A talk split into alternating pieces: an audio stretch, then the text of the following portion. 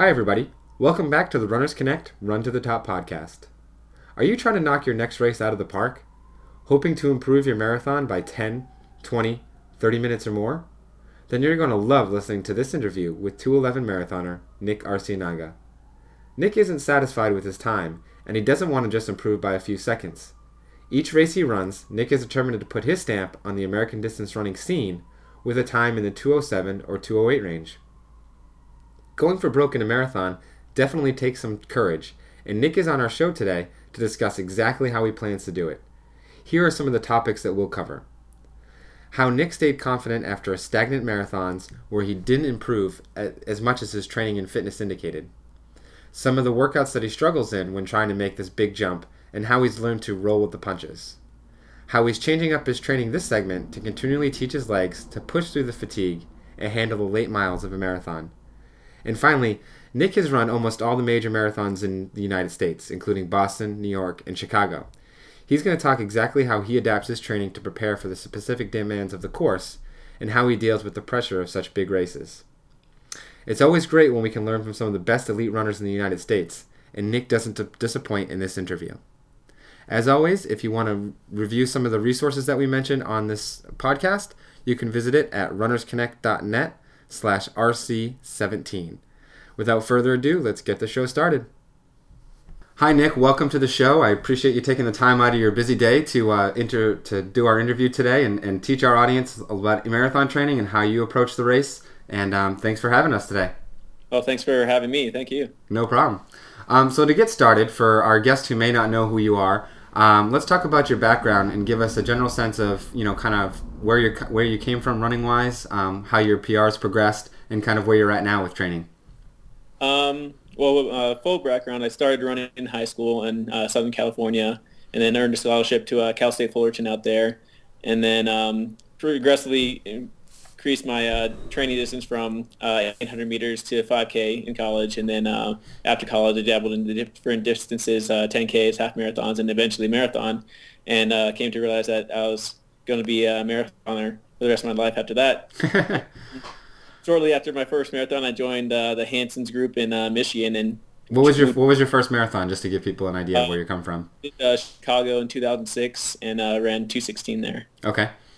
And uh, so yeah, after that, I moved to Michigan, started training with the Hanson's team um, out in Rochester Hills, and stayed with them for three years before relocating to uh, Flagstaff, Arizona, to try see, try and see how altitude worked for me. And uh, since moving out here, dropped my PR to from 213 uh, while at Hanson's to 211 now currently.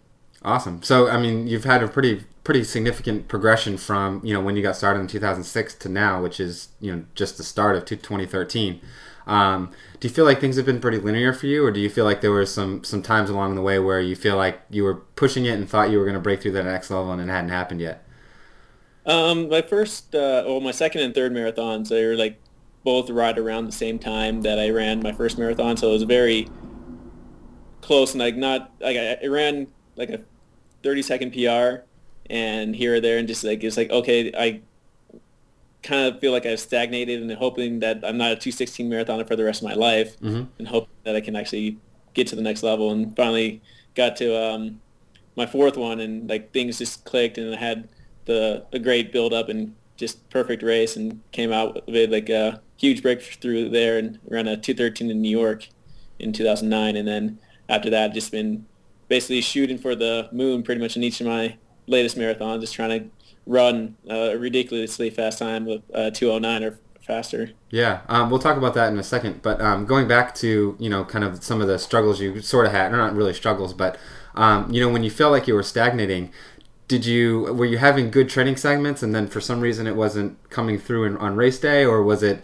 not getting the training that you thought you were hoping for and then you know running probably what you were capable of on the day yeah first couple of them where i stagnated was like introducing to a new uh, training system like moving to michigan trying to figure out what the actual training for a marathon entailed and mm-hmm. probably uh, went into it a little aggressive and was tired on the actual race day. And then the next time around, I was injured th- through half the uh, uh, marathon buildup. And then uh, once I got around to um, you know, being in shape by the race day, it was just okay. I and fit enough to really run a good race, but not really run outstanding. Mm-hmm. So Um, it's, it's it's been a process of like the training just kind of not really complementing how the race can go. Right, right. I mean, that happens to, and the reason I ask that question is because it happens to a lot of athletes, and you know, even athletes that I work with, where you know the the training leading up to the race goes fantastic, and then for whatever reason, it doesn't that fitness doesn't translate on race day, and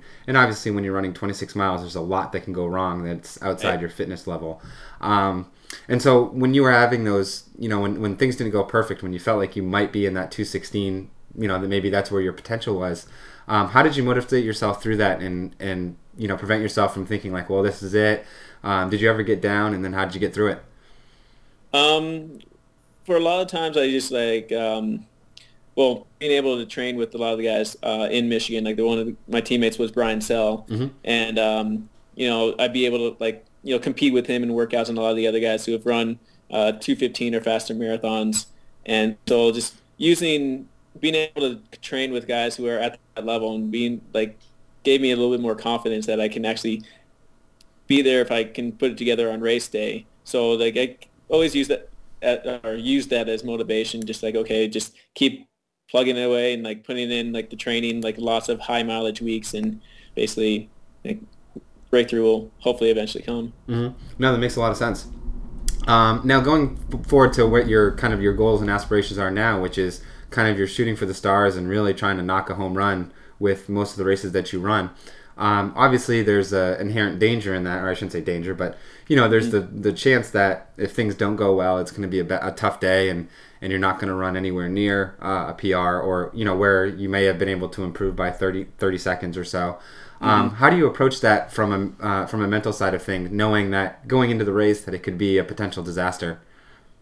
Uh, well, just looking historically, like my first breakthrough race was New York, and I ran like perfectly even splits and wasn't really shooting for a huge home run at that point. And then the race after that, I was like, okay, just want to go in this race, run with the Kenyans and the Ethiopians as long as possible. Like, and I only made it through 10 miles at that time, but I was able to like, you know, recover and run my own uh, pace after that. And like, I found out after that race, like I can go as hard as I can or almost as hard as I can early on the race. And when I hit that wall, I'm not going to completely blow up.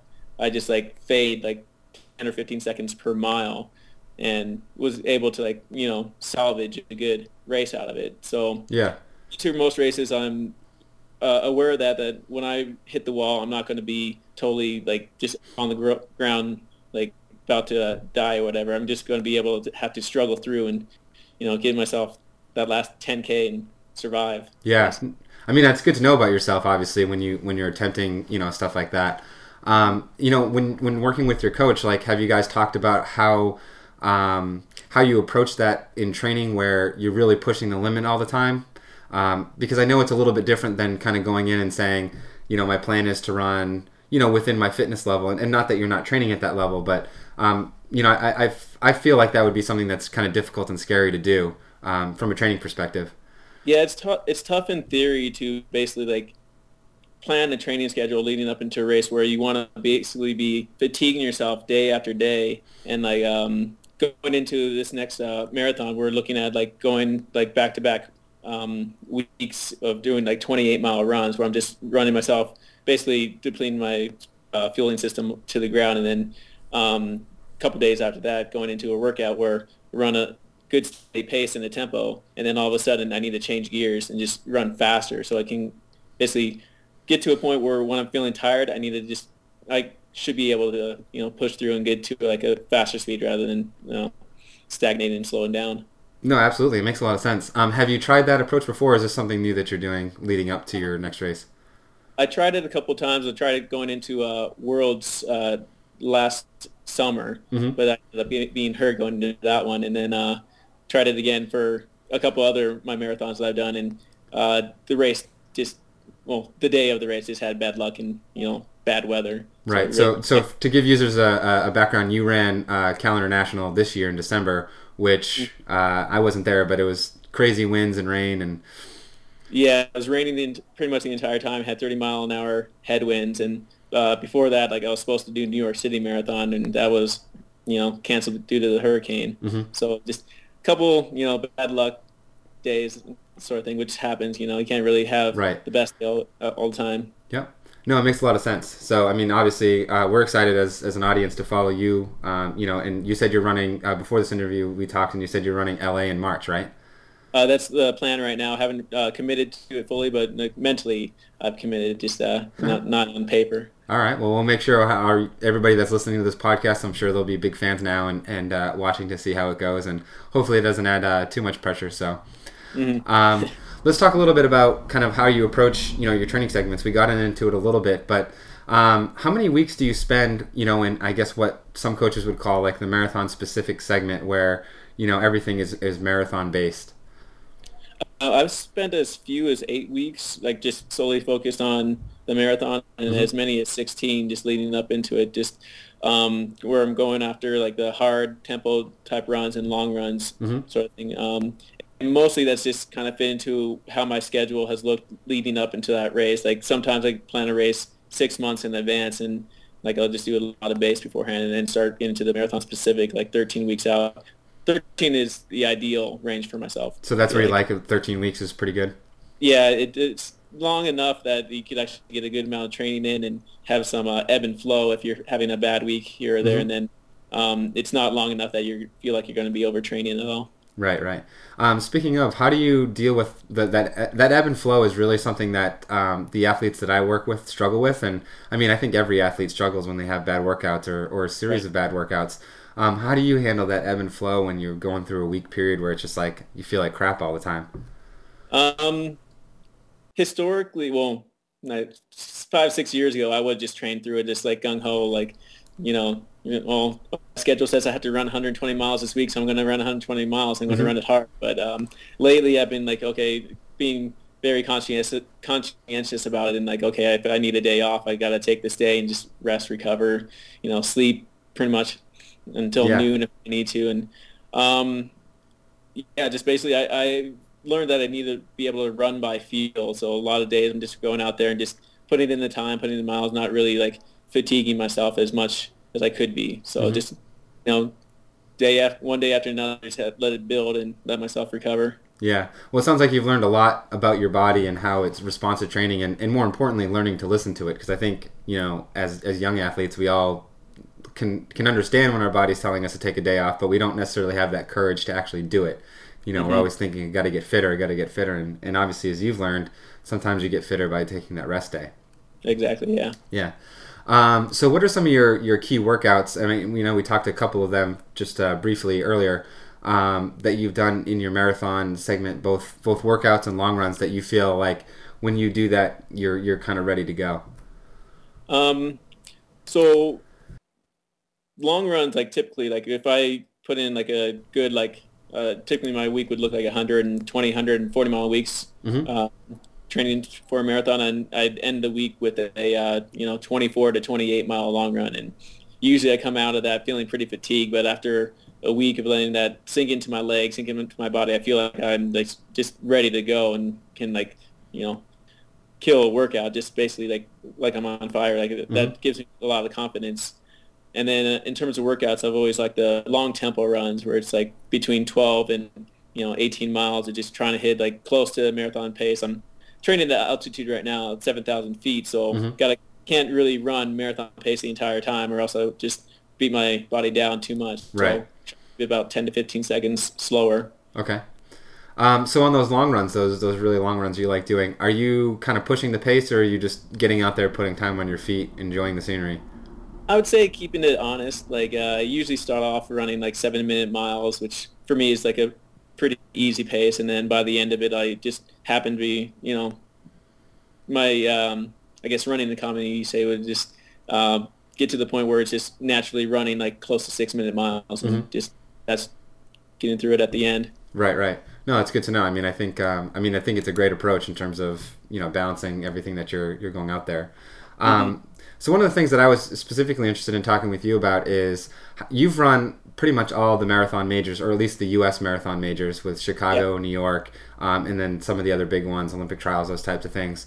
Um, and a lot of those things, a lot of those um, courses and, and races themselves, really the course comes into play in terms of how you're going to uh, approach the race, you know, what pace you're going to run, and those types of things. Um, mm-hmm. and, and something that I've felt like you've always been really good at, and, and I know we did a lot of this at the Hansons project, was um, really adapting and gearing your training to the specifics of a course.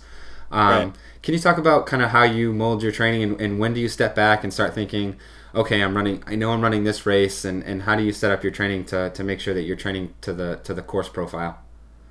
Uh, well, a lot of the courses that I have in like uh, Boston and New York are pretty hilly courses, and the, the last one I did with CIM is uh, net downhill, but it rolls pretty good. Mm-hmm. And even LA, the one I'm looking to do, it's similar to CIM where it rolls quite a bit, but it's net downhill. So I'm looking into it like I'm looking at like uh, where I can train in Flagstaff, and one of the best places I have is right outside my door, just uh, called like Mary Road, and it go like 20 miles straight of just like up and down and like it's net downhill overall, but it's very similar to how the course is uh, typically run. So I do a lot of my training out on there, like the harder long tempos. So um, probably looking like, well, during the 13 week training segment, like uh, 10 weeks out, just starting to get a couple tempos uh, a week just out there and just making it a variety. Some days I'll just go back and forth over the hilly section. Some days I'll just run straight out and mm-hmm. get a lot downhill than uphill. Um, and it all just depends on whether like um, I feel I need more like challenge or if I need more like uphill strength or downhill strength at that point. Um, with with Boston Boston specifically, uh, you know, one of the big things with Boston is that downhill section, the first part where it's it's pretty easy to go out too fast and it really beats up your quads. Um, what kind of specific workouts did you do for Boston? Because I think you were still with the Hansons when you ran Boston, correct? Mm-hmm. Um, yeah. What kind of specific workouts did you guys do to prepare your legs for that, and, and when did they come in the training segment? Um, I think it was probably about eight weeks out, or maybe six weeks out before the race, and we would just go out, uh, drive out to find a nice long downhill. It's like a mile, mile and a half, and we just do repeats downhill, just run it as hard as we could downhill, just try to beat up the quads and get that, you know, fatigue. Is one thing about Boston, like that first 13 miles, like you're going downhill quite a bit. So people don't realize that they're thinking that Heartbreak Hill's coming up, so they're getting worried that they're, you know, going to be dying because of the hill. But really, their quads are getting stretched out and like torn apart because of the uh, downhills before that. Mm-hmm. So we would do mile repeats, mile and a half repeats as hard as we can, and just drive back to the top and, you know, get prepared that way. Yeah, it's definitely an interesting way to do it. Um, I know um, some people use, and I, am curious if you've ever done it, but use treadmills to basically they elevate the back of the treadmill, and then that simulates running the downhill. Have you ever tried any of that, or? I've never tried. That. Actually, I, I don't know if I seen a treadmill that had the uh, back that incline. Yeah, Maybe. usually you just put it up on blocks. Um, uh, I, I know, uh, you know, you, you remember Marty, correct? Yeah. From Hansons, I know he did that once at uh, at Lifetime Fitness, and, and I can remember him doing it, and, and you know Marty, so it was it was yeah. it was comical to watch. That was pretty fun. I never realized that. yeah, I mean it's it's definitely a, a, unique way to do it. That's for sure. But I think it's mm. probably pretty. I mean, obviously you're in a great place to train. You're in Flagstaff, which has you know those rolling hills, some downhills. Um, when you're with the Hansons, you had the uh, the opportunity for the coaches to drive you back up the hill and stuff. But for people that don't, you know, maybe it's a good thing to try. I know you I know you can buy special blocks for the treadmill that you can actually yeah. put like they um they're made for the pegs where the treadmill mm. stands on. So. Okay something people can look into if they, they really want to do that. Yeah, it's interesting. Yeah. Um, so out of I know actually you never you you didn't get a chance to run the New York City course proper or no you have you've run um, yeah, I, yes, I, I, was yeah. thinking you're right. Um, what was your favorite course out of out of the big I guess three in the U.S. Boston, New York, and um, uh, Chicago?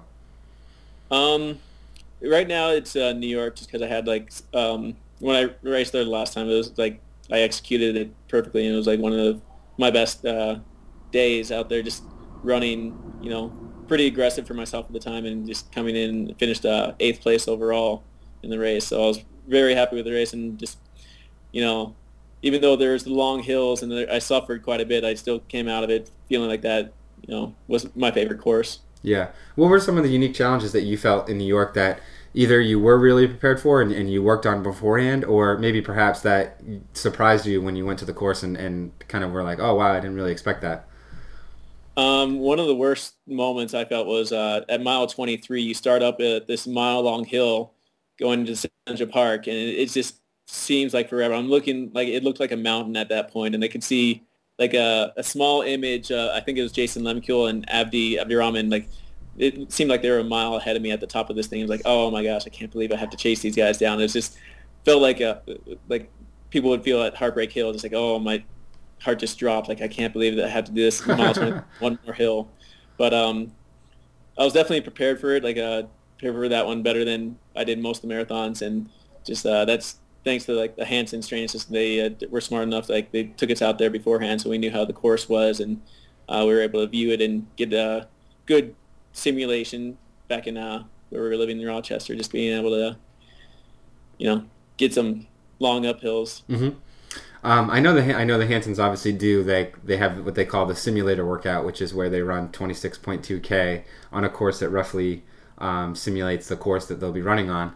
Um, do yeah. you do do you still do something like that as as specific as they do with the at the Hansons? Not as specifically. Like um, we'll do like 15 to 18 mile tempo runs, and now with my new coach, it's going to be a kind of a broken up tempo run where mm-hmm. run like 25 to 30 minutes, and then do like a faster section where it's a kind of a trying to pace change type thing, and then go back mm-hmm. to another 25 30 minutes of uh, you know tempo run, but nothing where it's going to be simulating the course too much. Just like I said on uh, the road, Lake Mary Road, just go out and back on uh, the hilly sections there. Right, right. That makes sense. Um, actually, let's talk about that workout that you just that you just talked about. Um, that's something that I actually do with some of my athletes now, and, and we kind of call it between like an alternating tempo where they'll do um, maybe uh, a mile or two at 10k pace, or usually about a mile at 10k pace, and then a mile or two at marathon pace, and alternate yeah. between those two. And it sounds like it's a very similar workout. Um, mm-hmm. Have you done a workout like that yet, or is that still yet to come? Uh, I have not done one yet. Uh, just started. Uh, only done two workouts in this new training system so far, and it's been just broken up, just tempo run, not really pace change too much. Mm-hmm. Uh, get like three by 15 minutes uh, so far with uh, just a minute rest. So like okay. very little recovery, but just getting some time in the legs. Right, right. But previously I've done like mixed workouts where I've done like a three mile tempo run and then done some quarters on the track to get a little speed and then uh, back to the tempo run and then back to the mm-hmm. track.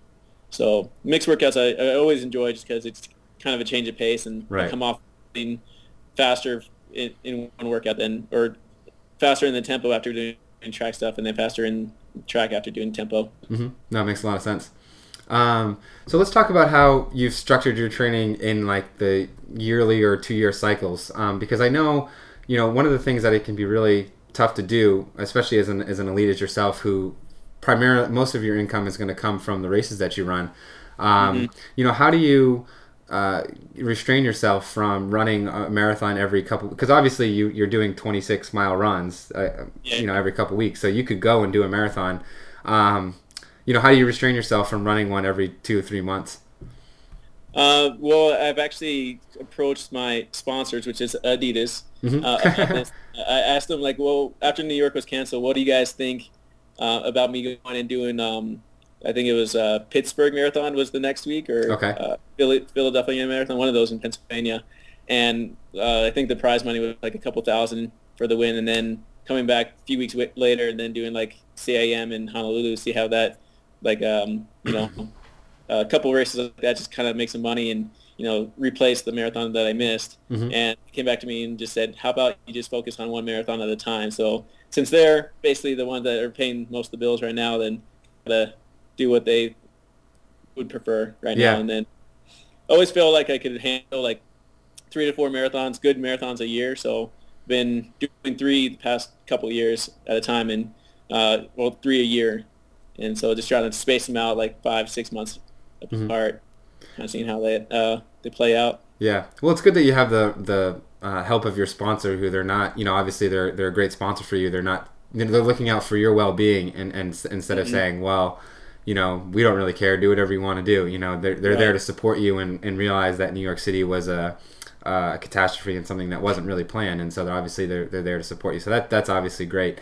Um, so let's talk about how you structure your training in uh, in the yearly kind of cycle. Do you pretty much just go from one marathon segment to another, or are there periods in training in, in between those where you try to get in some different type of training where you're doing something, maybe some speed development or, or things like that? Yeah, the past couple years I have like uh, thrown a like a track season in there. What I uh, lowered my 10k PR down to 28:30, and then uh, just basically having other stints where I'm just solely basing like two months on just running as much as possible. No workouts, no like um, races on the calendar. Just going out and you know, getting miles in my leg and miles in my legs, and just basically getting base work, getting some speed work, and then um, focusing on the marathon like 13 weeks out, 10 to 13 weeks out. Mm-hmm. No, that's that's interesting. I mean, that's something that we do with a lot of the athletes that we work with is try to put them through different segments, so that way they're not just training for the marathon after mm-hmm. you know over and over and over. Um, have you feel like you've ever got into that rut where you feel like you just jumped from one to another and then never had a chance to, to work on anything different, and were the results uh, stagnant because of that, or, or maybe that hasn't happened yet? No, that hasn't happened yet. I when I every single time like I've gone to a marathon like right after um, usually when I've spaced them out pretty close like within uh, two to three months it's basically because like the first marathon went poorly and I knew I had the training under me I just didn't get the right day or didn't execute correctly so mm-hmm. it's actually went into the next one this is when I ran my uh, PR 211 in Houston basically two months after uh, I ran bad in Chicago I went to Houston and basically just started training like I was a half marathon or yeah half marathoner doing like faster type stuff. Mm-hmm. Since I had base work in me before Chicago, and did a lot of half marathon, shorter, faster stuff, and then uh, ran a personal best in uh, Houston. Right, right. Yeah, I mean, I remember that race because I, I think if I remember correctly, you weren't you were just there to pace a teammate, correct? Yes, I was uh, supposed to be rabbit through 25k, which I did, and then uh, ended up slowing down and then picking it back up and finishing second in that race. That's definitely a unique way to, to, to go about it. Definitely a little unconventional, but definitely worked yeah. for you. um, actually, speaking of, and this is something that I, I didn't kind of prepare you for behan- uh, prepare you for beforehand, but um, you know, I think one of the, the your strengths, at least that I've noticed in, in your racing, is that you pretty you always have a very calm uh, attitude about the race. Like it doesn't seem like you get too worked up about the pressure, especially at these big races, which can happen to a lot of people. Um, you know, how do you approach these races mentally when obviously there's a lot on the line? I mean, obviously you're, you're shooting for this. Actually, goes back to the original uh, kind of things we were talking about with you know you're shooting for a monster PR. Um, you know, it's a big event like Boston, New York. I mean, there's a lot of hoopla. You're in the mm-hmm. elite athlete tents and all that the stuff. Uh, financially, there's a lot resting on the uh, the race. Um, you know, how do you uh, kind of put yourself in that mental frame where, uh, at least from my perspective, you, you handle the pressure well? Yeah, a lot of the times, like when I go into those big marathons, like I usually have like the, the big guys there, the uh, top competition, like Meb and Ryan Hall and Abdi, like they're usually going to the majors as well. So I go into it thinking like, okay, I'm going to try to, you know, race these guys. I try to like say, okay, if I can beat these guys, I'm going to have like the a great day, sort of thing. And um, but I don't put any pressure on myself. I actually kind of undersell myself, like thinking, okay, well, going to this race, these guys are most likely going to beat me, but if they have an off day, I could probably catch them. So there's really no pressure if they do beat me, and mm-hmm. you know they're supposed to or whatever. Right, right. Um, other than that, just going into the races, pretty calm, just because I like confident and like, usually confident that I've uh, done the right amount of training for it and everything. Mm-hmm. No, it makes a lot of sense. And, and one of the reasons I thought it was unique, um, and actually, this is probably what I was trying to ask in the first place, uh, back in the original question about shooting for such a big PR, is that most runners, they go into a race with like a, a good goal or like a great goal, a good goal, and then a, uh, you know, I'd be happy with this type of race. Yeah. Um, and obviously, you're just going in with the, the great goal and saying, I'm going for it. You know, yeah. um, do you feel like you still have those intermediary goals, or is it just all let's do what I can? Uh, for the last few has been all just go for the uh, go for the gold. You know, just try to run a hit one out of the park and basically just run a you know a time that will get me noticed in the international type field. And basically, one of these days, like it probably could happen, but you know, mm-hmm. just gonna keep hammering it out and seeing if I could actually you know set set myself up to actually get through that last 10k. right, know? right. No, absolutely. Um, have you felt in in the training that you've had um, difficulty with with the paces in the sense that you know you're really shooting for you know we briefly touched upon this but you know you're really shooting for a big PR which might be outside your your current fitness level which is kind of how most people uh, think about training is you you train to your current fitness level and as you improve you keep increasing your paces but you're kind of doing it the opposite we're saying I'm gonna I want to run 207 208 209 I'm gonna train at those paces Um, do you feel like that there's been a struggle at times, um, like not being able to hit them and, and those types of things? Uh, yeah, some. I mean, going into these races, like uh, like I said, one of these days it's gonna, you know, magically happen and everything's gonna fall together perfectly. So training like I'm a 207, 208 marathoner, like that's, you know, it's just gonna prepare me. Like I'm gonna feel great for the first half of the race at least, and mm-hmm. just uh, hopefully be able to put it together towards the end. So That's basically the mentality, just trying to like train like I'm there already, then like try to just execute on the day. Right, right. No, it makes a lot of sense. Um, how do you approach your nutrition and stuff uh, going into the races? How much do you work on it in training, uh, finding the right fuels? I mean, at this point, you've probably got a good routine down, I would imagine.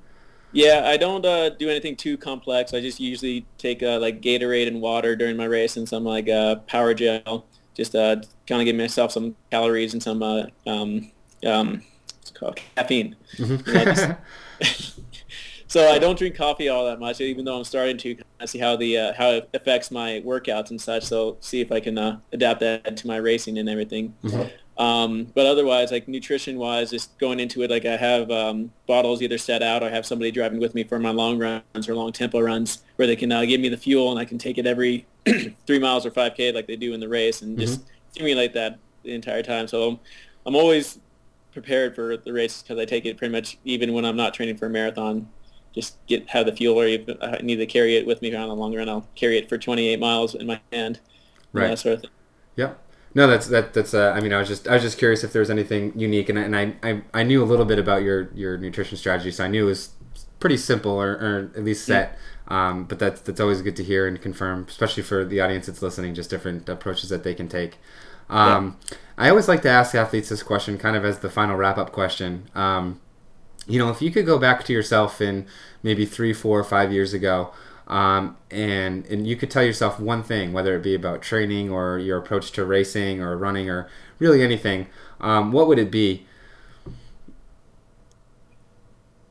Probably just like putting in the time, not worrying too much about the workouts. Like one thing I did learn, like uh, while I was at Hanson's, like I was first couple years there, I was very aggressive, just trying to you know, hit the workouts and run it as fast as possible, trying to keep up with uh, Brian Sell or Clint Verran and those top guys in the group, and you know, just you know, destroying my legs before like being able to you know capitalize on it during the race. Mm-hmm. So just basically just putting in the time, running based off feel, based off what I feel my legs, how how my legs feel that day, mm-hmm.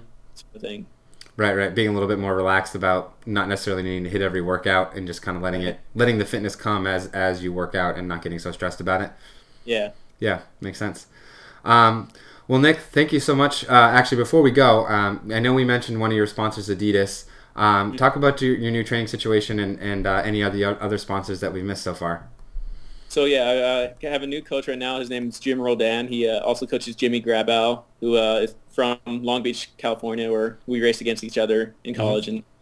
And um, basically, I've known Jim Roldan since I was in high school. He was uh, coaching at the my, the rival high school that I was at, and uh, developed a good relationship after that, and just mm-hmm. basically communicated back and forth. Whenever I, I go back to California, I train with his guys, and you know, just try to, you know, you know, develop a good relationship. And now I'm going to be at more um, on a consulting basis. Like we met a few weeks ago, and he mapped out a schedule for me for uh, my for training for my next marathon, and it's a little bit different in terms of uh, what I've been doing. Like, uh, but it's very similar to how I uh, was training the Hanson's program. Mm-hmm. So a ten day uh, week.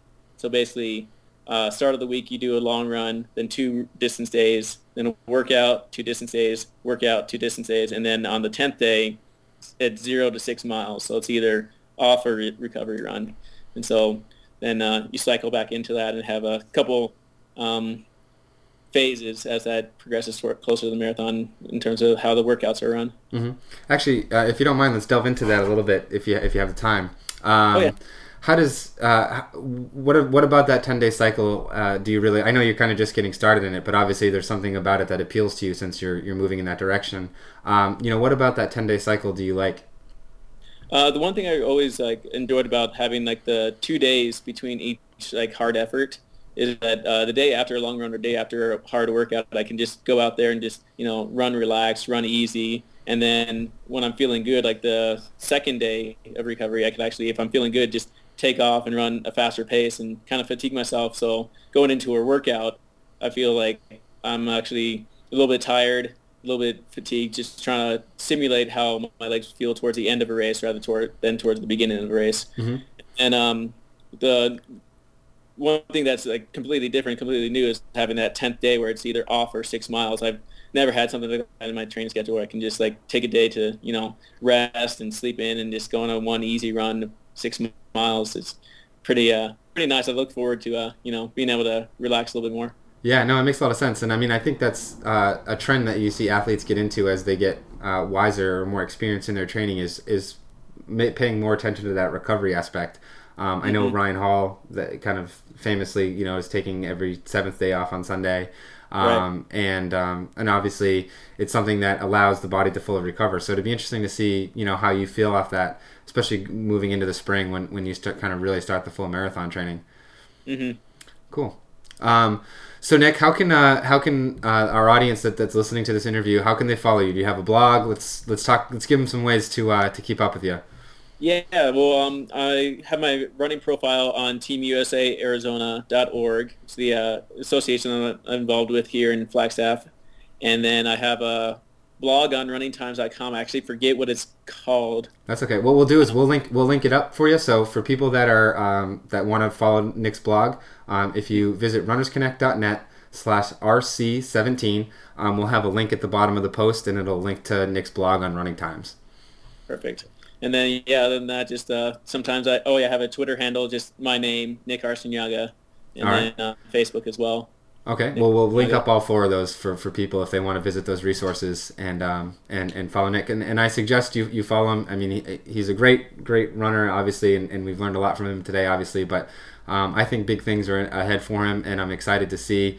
I, I think we're all excited to see after watching this interview. Uh, you know, for you to pop out that 207, 208, and uh, and put yeah. your put yourself out there on the international scene. I mean, I think it's uh, it's awesome.